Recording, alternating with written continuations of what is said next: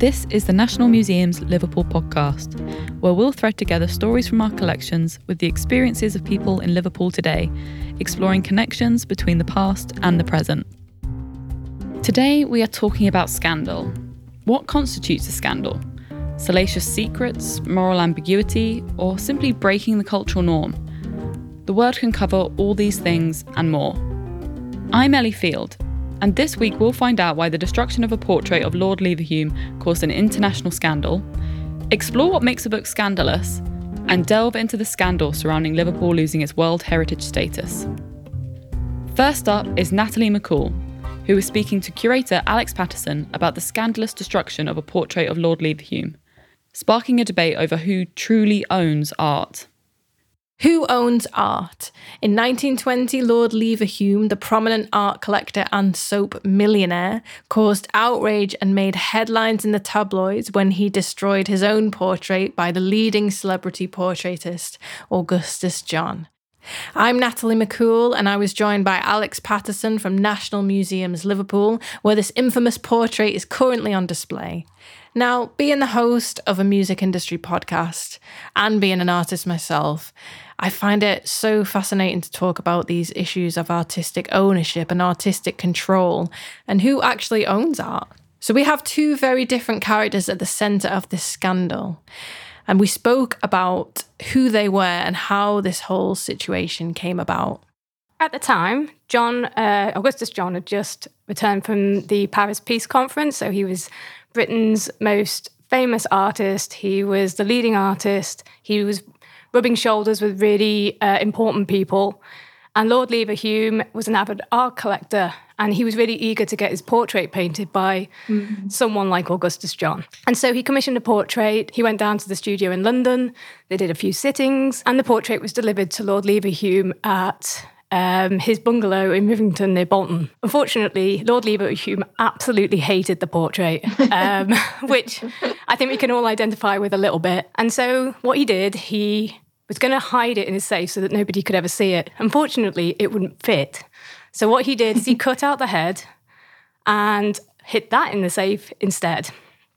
And it would have all been fine if his housekeeper hadn't realized that that's what he had done. And what she did is pack up the rest of the portrait, the frame, and the rest of the canvas, put it in the packing crate, and sent it back to John. And you can imagine John was absolutely outraged, and he saw it as like a personal attack on his art. Um, and subsequently, all of the correspondence that went between Lever and John sort of blew up in the tabloids, and it just became sort of like national sort of scandal, if you like.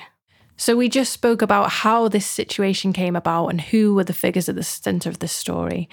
And it was actually a big scandal of the moment. It was headline material. It actually became part of the fabric of the pop culture of that time. And we spoke about why it caused so much outrage and divisiveness. So I think everyone was sort of outraged. Uh, I think it was actually mostly the art community that was outraged. I mean, it, it mm. sort of provoked people like John Lavery and Ep- Jacob Epstein to sort of publish their own thoughts in the paper as well. So it really, it really riled up the art community most. And Mm. Also, the people who sort of really admired John and knew him in the London art scene. Uh, he was really admired for his talent, but also his bohemian lifestyle. So he was sort of, he was the man at the time. And they were so angry that I think even the, you can tell by the language they kind of used, it was this kind of decapitated, beheaded, executed. You know, it's it's almost like it was a it was a personal attack on John, if you like. It was quite weird, and I suppose mainly because they were upset because the reputation of an artist it lies in the hands of the people who come to own their art, and there's a kind of trust between those two people. They're both art lovers, and they have like a mutual trust and bond um, and it's sort of unwritten. So when someone destroys someone's work or changes it or alters it in any kind of way, it's it's kind of a personal attack on them. And yeah, so it, you know, if you think about it in a kind of in a way of other art forms as well. So if someone had a piece of writing or a piece of music and they someone commissioned that work but then changed it, it would really, really alter the way the the artist's reputation and legacy will be seen in the future. So it, it's it's actually quite important. Um, yeah, so that's I think that's why artists in particular were particularly annoyed. So, we just spoke about how many people were outraged by this scandal. And this was particularly provoking because of the way Leverhulme's firm Sunlight Soap used original artworks for their advertisements. So, already we see Lord Lever as someone who is not respectful of creative ownership, could there be a sense of entitlement there? Was the disagreement a question of contrasting personality types, billionaire businessman versus bohemian artist? Was it actually a battle of beliefs and core values? Yeah, it, it was mostly so Augustus John was famous for coming out of the Slade School uh, in London. And yeah, it was mostly the art students who all came together. There was about 600 of them, and they all protested um, and walked and marched down Gower Street to Hyde Park and they burnt all these effigies. Um, and it was done on November the 5th, so bonfire night. And it, all, it was all quite fitting at the time. Um, and yeah, it was a personal attack, I think, on Lord Leverhulme. You have this kind of billionaire uh, businessman, you know, sort of versus the poor bohemian artist. Mm. And Leverhulme was never going to come out well on that. So, we just spoke about the differences between these two figures at the centre of this story. And Augustus John was actually commissioned to paint this portrait of Lord Leverhulme. And quite often we see creatives feeling torn between the transactional nature of someone commissioning a piece of art versus the pure creative expression. And this continues to be a bit of a grey area, not just for Lord Leverhulme and Augustus John, but for everyone else who seem to have an opinion on it. I think that's always the problem with portraits um, in general, really. It's there are so many compositional and technical elements to portraiture, and those kind of elements create how we see and respond to the sitter uh, personally. So that's it's quite an important part of portrait painting. And if the sitter is paying for the portrait, they usually want it to make them look good. Um, mm. at, at the same time, be a realistic example of them as well. Um, but sometimes it's hard to come to terms with those kind of realities. And it's the artist's job to try and balance the different parties involved. So trying to keep the sitter happy so they will make, so that they will like their portrait, um, but also being true to their own creativeness. So it's, it's a really difficult balance to get. And I think it's one that each artist sort of approaches differently. Lever certainly believed that once he had paid for an artwork, that he owned that artwork and he could do whatever he wanted with that artwork. I'm not really, I, I don't think they had a personal hatred towards each other. Uh, I think they had def- very different values, like you say. Augustus John was, um, was a huge character uh, in Liverpool. He spent much of his life in Liverpool, and Lord Leverhulme was a great supporter of arts in the city. So the two would have I think would have been involved in the same circles. They sort of would have known the same people. I think the thing that strikes me the most is that Lord Leverhulme's main uh, reason for setting up the Lady Lever Art Gallery in Port Sunlight was that he believed art was for everyone. However, in this case, it being a portrait of himself that he didn't like, he sort of strode away from his own values, if you like, and he yeah. sort of was trying to hide that and make sure it wasn't for everyone. So it's it's a really, I think he was battling with his own values at the same time. And yeah, he was, you know, it, it it's it must have hurt his feelings. He was he was a seventy year old man, and he was you know, a, a, little bit overweight perhaps. Um, and Augustus John was renowned for these, uh, you know, really truth to like portraits that could often be quite mm. ugly in, in themselves. And Lever kind of knew that. So he, he, he walked into it, I think. And we just spoke about just how many people were outraged at this scandal. And you could say that Lord Leverhulme knew exactly what he was getting. He knew Augustus John, he knew his style and the unapologetic way he painted his subjects. So you could say he knew exactly what he was letting himself in for.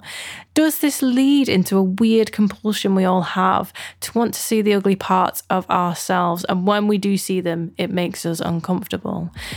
I remember going to an art exhibition where there was a true mirror on display. And as I looked into it and saw the way my face truly looks to other people, I was horrified. So I can understand Lord Leverhulme's concerns and the reaction he had. And next, we spoke about how this continues to be a point of contention today. Lord Leverhulme, he was an avid art collector. He wanted to have his portrait painted by the leading person at the time. Mm-hmm. And I think he I think most people would want to appreciate that work and the artist's talent and creativity. However, when you're confronted with something that uh, you think is awful and shows what you consider to be the worst parts of you, then it's a it's a, it's very different, isn't it? And it it makes us all. It, I suppose it would make us all feel very insecure. Perhaps not even just in the presence of the portrait, but actually in, in life. You know, in in the way you live your life and things like that. And I think, yeah, I think it's a really difficult thing to confront. Actually, that maybe that is how other people see us because I think it's very different. We see ourselves very differently than other people. So Yeah. yeah, Yeah. it really it does, it does talk to that personal side. And finally, I asked Alex what she thinks. Who owns art? Was Lord Leverhulme right to destroy a painting that he thought he owned? No. and the short answer is no. As a curator, there is there's no way that I would ever say that uh, an artwork could be uh, changed or altered in any way. Um, although, you know, you, there's always that little bit inside you, isn't there, that sort of understands Lever's upset. Uh, and I, I kind of always wonder what I would do. and if I ever had a very, very bad picture of me, I mean, would I put it on a wall or would I hide it away? Um, yeah, but hiding it is very different than Right. destroying it. So, yeah. Yeah. So, yeah, I would not condone his actions. Perhaps making these kind of, like, like you say, commotion um, about these things, it it kind of just draws more attention to it, and we can just love a piece of art for it being a piece of art, and we'll continue to to view it that way.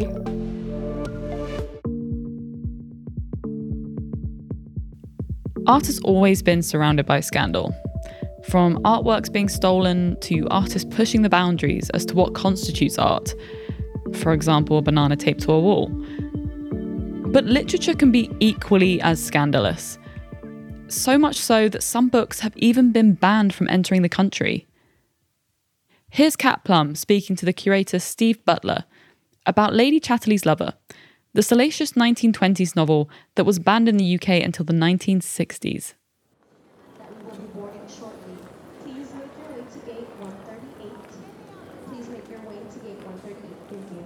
Have you ever gone through airport security and suddenly felt a little odd that a stranger on the security desk is going to be viewing an x ray of all of your belongings? You might feel sheepish about someone seeing your dirty laundry stuffed hastily into your rucksack. Or you might be embarrassed that someone might catch a glimpse of something far more erotic in your luggage. The things we carry around with us are so personal and can say a lot about our social standing. A cursory look through YouTube's tagged sensation, What's in My Bag, will evidence this. Hi, I'm Kat Plum. I am a multidisciplinary artist based in Liverpool. I identify as queer and non binary. Mainly, my work addresses themes of death, comedy, and eroticism, and how the body navigates through these. I sat down with Steve Butler, a curator of the Border Force collections at the National Museums Liverpool. We met to discuss themes of taboo, sexuality, and changing social norms through the prism of Lady Chatterley's Lover, a scandalous novel by D.H. Lawrence. Written in the late 1920s and immediately banned in the UK, copies circulated secretly, sold on the black market, and smuggled into the country in their thousands.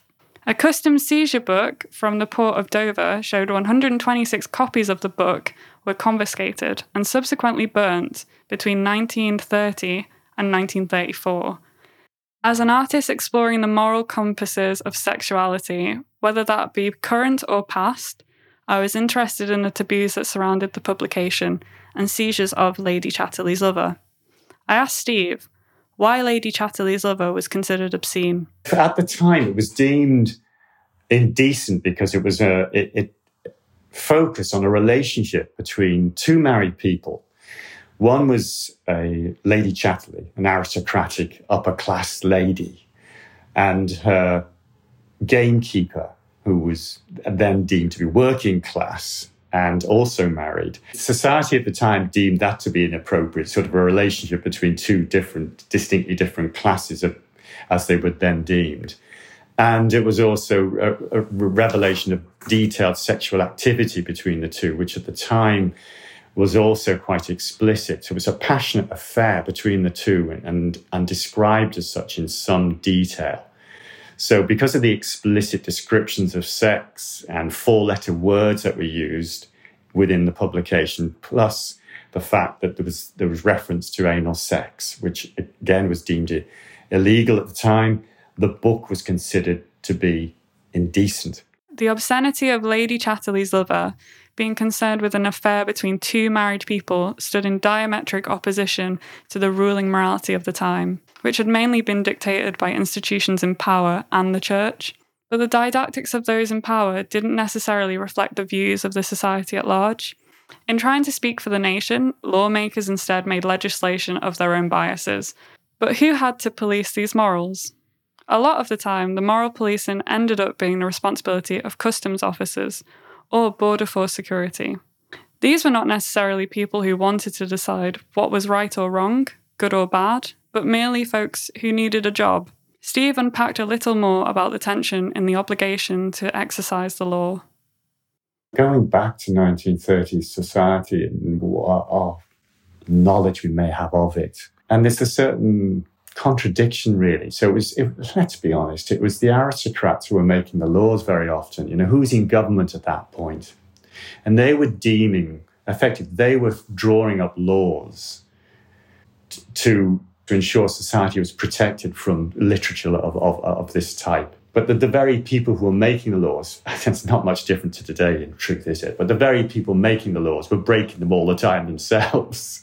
you know, the type of relationships that they were having, the extramarital affairs that the politicians were engaging in at the time, which subsequently came out, you know, and were well publicized. But in effect, it was one law for them and, and, and, one law for the rest of us. And, it's, and it still is today, isn't it? Very much so, as we've seen in recent, very recent times. So I think there's a certain hypocrisy too about the, the way that the moral standards of behavior, if you like, were being, being overseen and policed and, and the customs in that regard, the customs officer was at the end of this line, wasn't they? I suspect some would quite like to have read D.H. Lawrence. I expect I know, put money on some of them probably did before the books were burnt. But the re- re- reality was they weren't necessarily making any personal judgments. They were instructed by their bosses, who were instructed by government to say, say, right, these are the books you need to look out for. These are the type of publications we don't want uh, uh, passengers to, to, to, be seen with. I think it does reflect the hypocrisy of, of class. And class then was so important too, wasn't it? And that's why D.H. Lawrence captured that. I always think it's interesting to see though the lawmakers and how those laws are interpreted, and then who, who has to carry out um, the function of the law it's obviously the customs officer or the police officer or whatever that has to carry out those laws and has to be seen to be fair in, in how they might do that.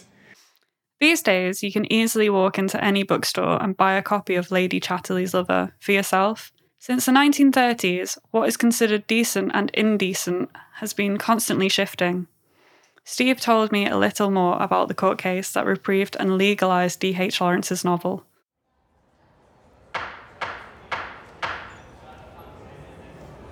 The seizure book was from the 1930s.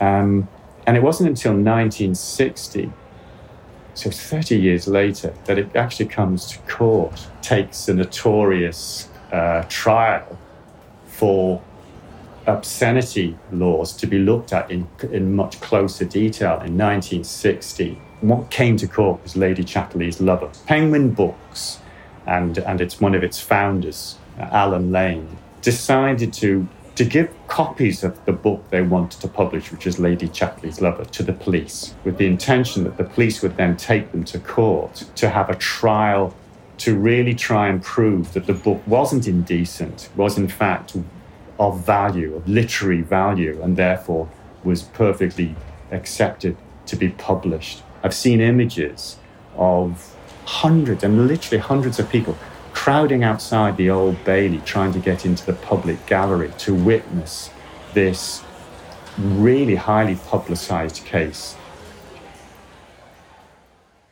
It was the first time that this new law, the Obscene Publication Act of 1959, was enacted. And this new Obscene Publication Act, it was a defense for publishers to produce works or to publish works which were considered to be of literary merit. And so this whole highly publicized trial that takes place in 1960 um, was to try prove D.H. Lawrence's Lady Chatterley's lover was of literary merit. And so there was a jury, and they were given five days to read Lady Chatterley's Lover. So they knew all, what the book was about and they knew what the case was about.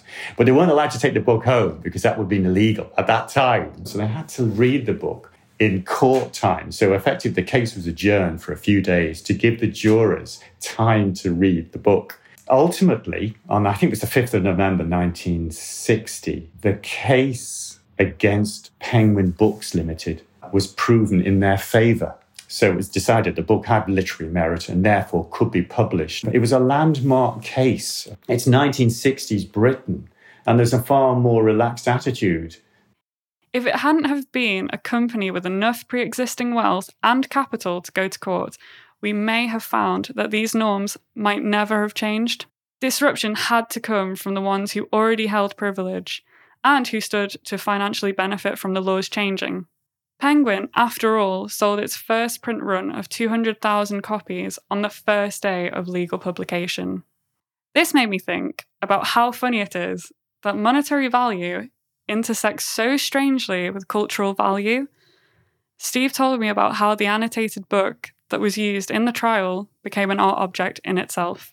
The judge obviously had his own copy of the book.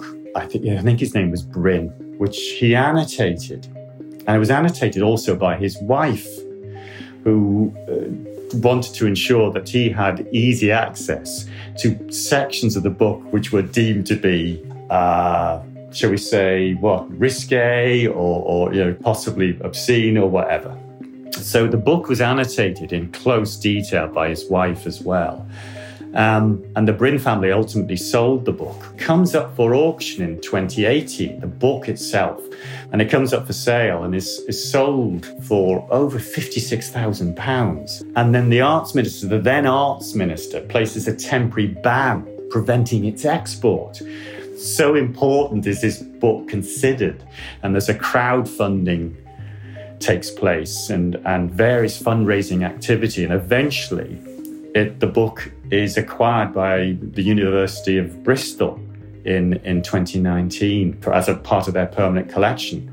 You know, it gives you some idea just how important this trial case was and, and how important it was for Penguin Books to win the case, which they did.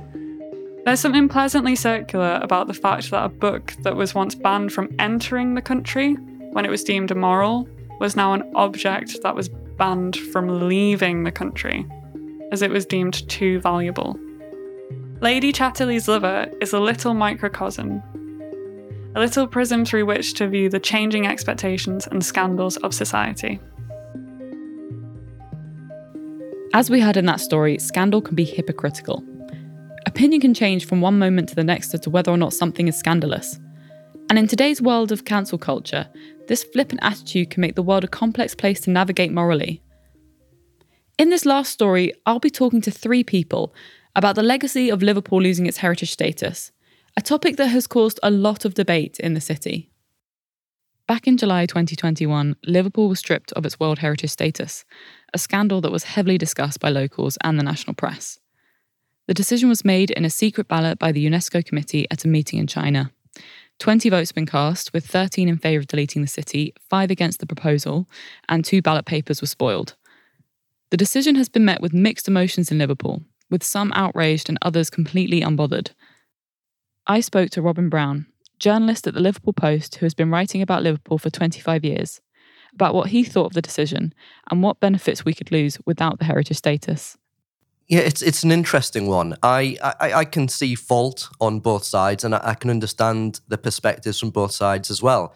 I think UNESCO has not covered itself in glory in, in how it's uh, uh, addressed this and how it's gone about it. It seemed to be quite brutal and a, a, little sort of dismissive almost. The fact that they didn't come, it does kind of emphasize this sort of dislocation from the process a little bit. If, if you're not going to come over the course of pretty much a decade, I think it was, uh, uh, uh and, and look at the site again, and make those assessments, it, it, it, does beg the question as to what, how can you realistically make a judgment along those lines. My sense is that both parties became entrenched in these positions and, and just became more and more stubborn it's like you, when you see people in a pub not backing down over an argument, and even though no one wants to have a fight, they end up having a fight outside because no one wants to say maybe we got this wrong a little bit, and let's shake hands and have another drink. I don't think uh, I don't think either party has emerged with a lot of credit from this, um, to be quite honest. But uh, my my sense is that UNESCO looked at the mood music here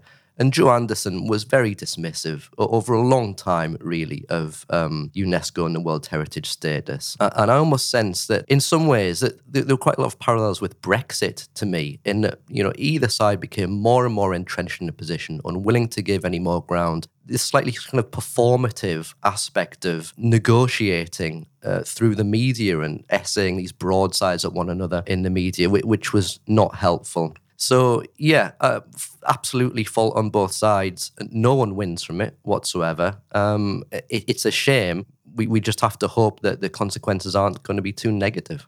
So I think what you can gain from heritage status is that, in, in a tangible sense, it's easier to attract funding for heritage.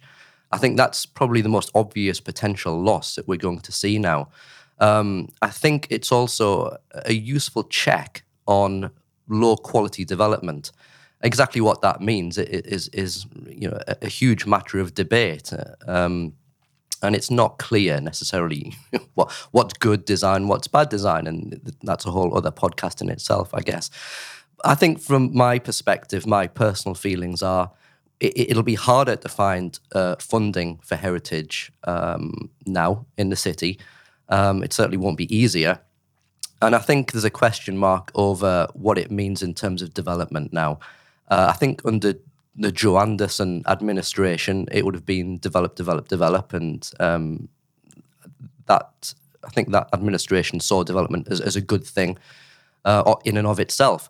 Um, it remains to be seen what the Joanne Anderson administration makes of it. There's been quite a brake on development, I think, while uh, we see where some of the cards fall. Um, where we go now, I think is going to be really interesting. Um, I, am not, I'm not really clear on what it means at the moment for Liverpool. Um, I, I, go back to what I said before. I don't think it can be a positive thing. It's just a question of how how negative that might turn out to be. We later talked about the question journalists focused on the most in July 2021. Did Liverpool actually deserve to lose the heritage status?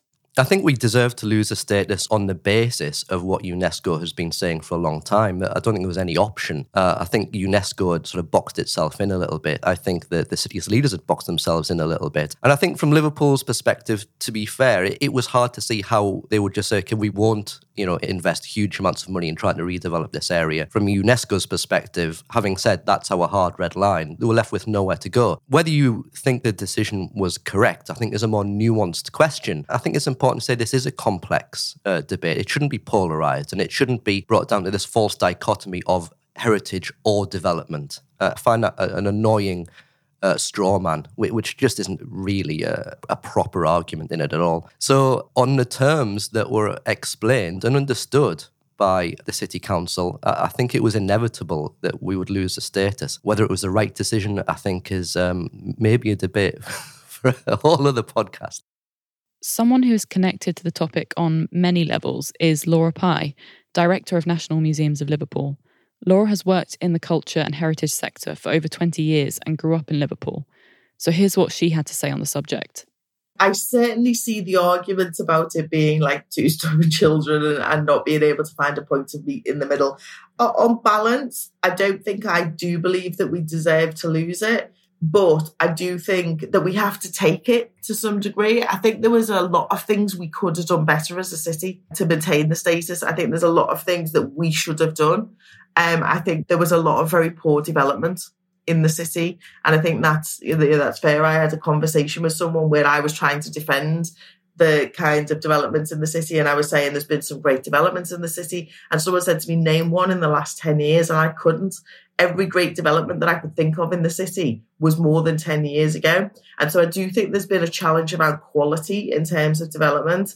Um, so I understand UNESCO's view on that. But I think overall, to, to take a decision to remove it without having visited the city in 10 years, without really understanding where those developments were, and also without really engaging meaningfully for me in a conversation around what does this look like then if you're a, if you've got heritage status, but you're a living, breathing city? Because cities change and they develop and they don't stay. I think by the removal of the status in Liverpool, I think UNESCO actually have created themselves another problem because other places are going to have the same challenges and how are they going to deal with that? Liverpudlians are known for being fiercely defensive of their city. So I asked Laura what she thought of the citywide reaction to losing the status. Yeah, I mean, it, it, definitely was something that was talked about. In fact, it was probably talked about more in the city when we lost the status than it was when we got the status, which maybe in itself is slightly part of the problem. I think you know, the people in Liverpool really dislike an injustice and it felt like an injustice and therefore it became a talking point.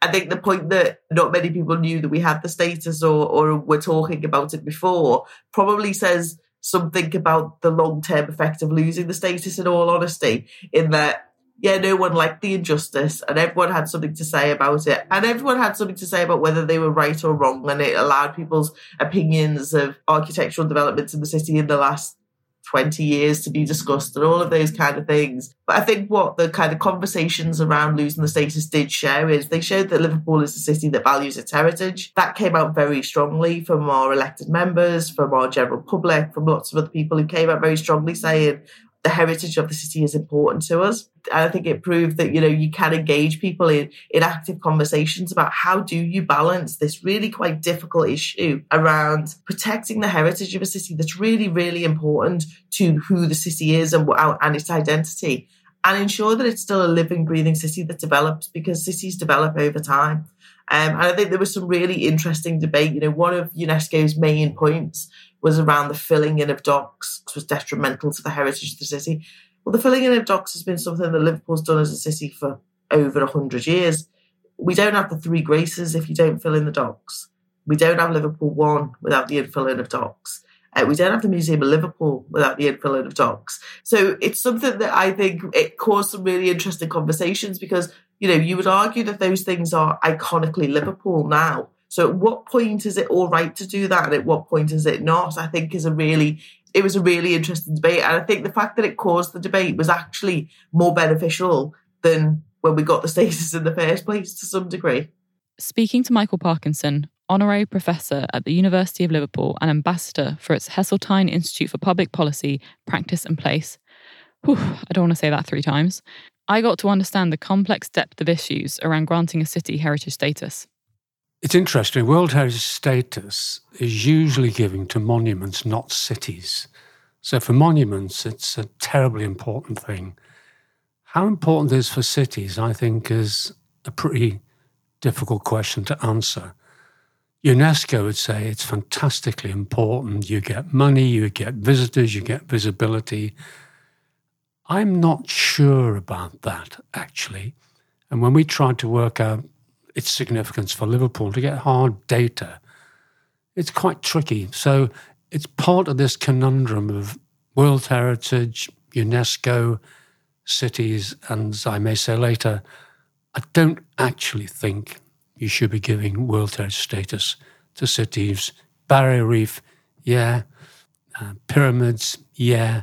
But living, changing, commercial cities, it's a pretty interesting kind of question. I never believe the arguments about the impact of World Heritage status.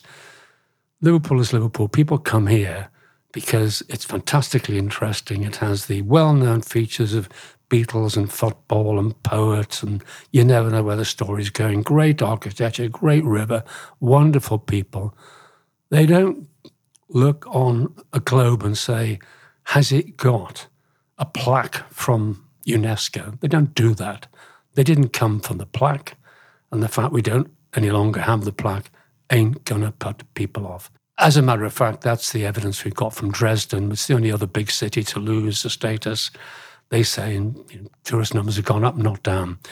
So, quite frankly, I don't think it has any significant economic impact upon the city. I don't think it'll have any significant impact upon tourism and the visitor economy. The significance of the decision however, is, and this is what we do have to face up to UNESCO asking about the quality of development we're going to do. And I think that's a very fair question.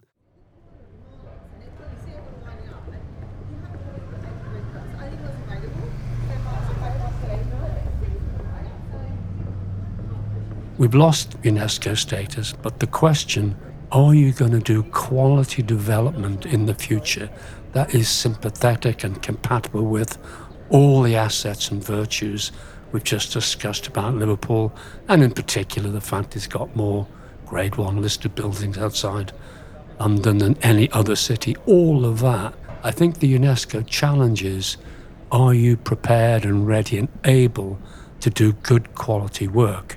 So I think they're wrong to object to development per se, but they were right to ask the question is what you're going to do worthy of the city and worthy of the Scousers? And I think that challenge remains even though UNESCO has gone. So I think for me, this is really the big question the city has to ask post Brexit, post UNESCO, post COVID. What kind of place do we really want to build? And what does that mean for the buildings, where they are, what they are, and particular, how they connect? It's placemaking rather than building buildings, for me, is the challenge we still have to face. Michael has a deep connection to the city. As someone who has sat on many boards about city policy and researched urban regeneration, his knowledge is vast. He has written two books about Liverpool Liverpool on the Brink in 1985, and then Liverpool Beyond the Brink, the remaking of a post imperial city in 2019. He even sat on the mayor's advisory board on Liverpool's heritage status. So here is what he had to say about whether or not Liverpool deserved to lose it.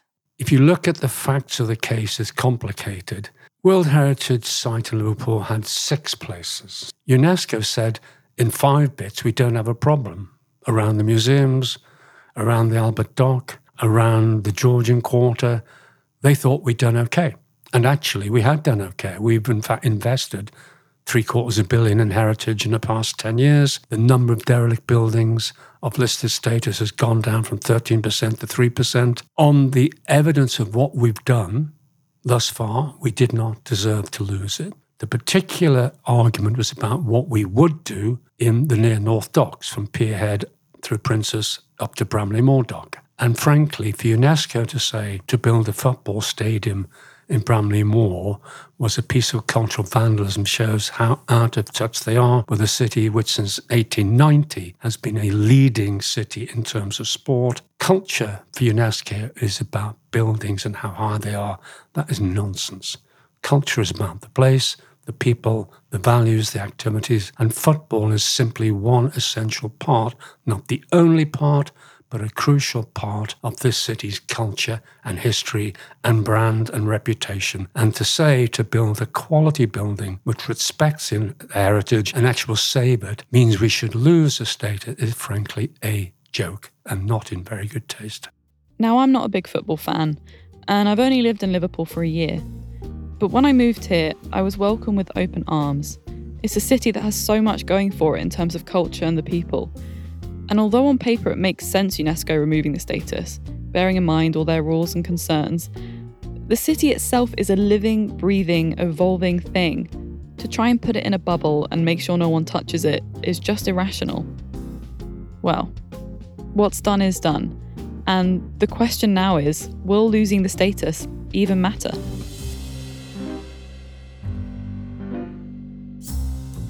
And that is the end of this episode about scandal. I think it's shown that scandal can come in many forms and that it can be ever changing. What we might see as scandalous today will be completely normal or forgotten tomorrow. If you've enjoyed this episode and would like to hear more stories like this, you can support National Museums Liverpool by making a donation or becoming a member at liverpoolmuseums.org.uk slash join and support. Thanks for listening to the National Museums Liverpool podcast and don't forget to check out the other episodes in this series.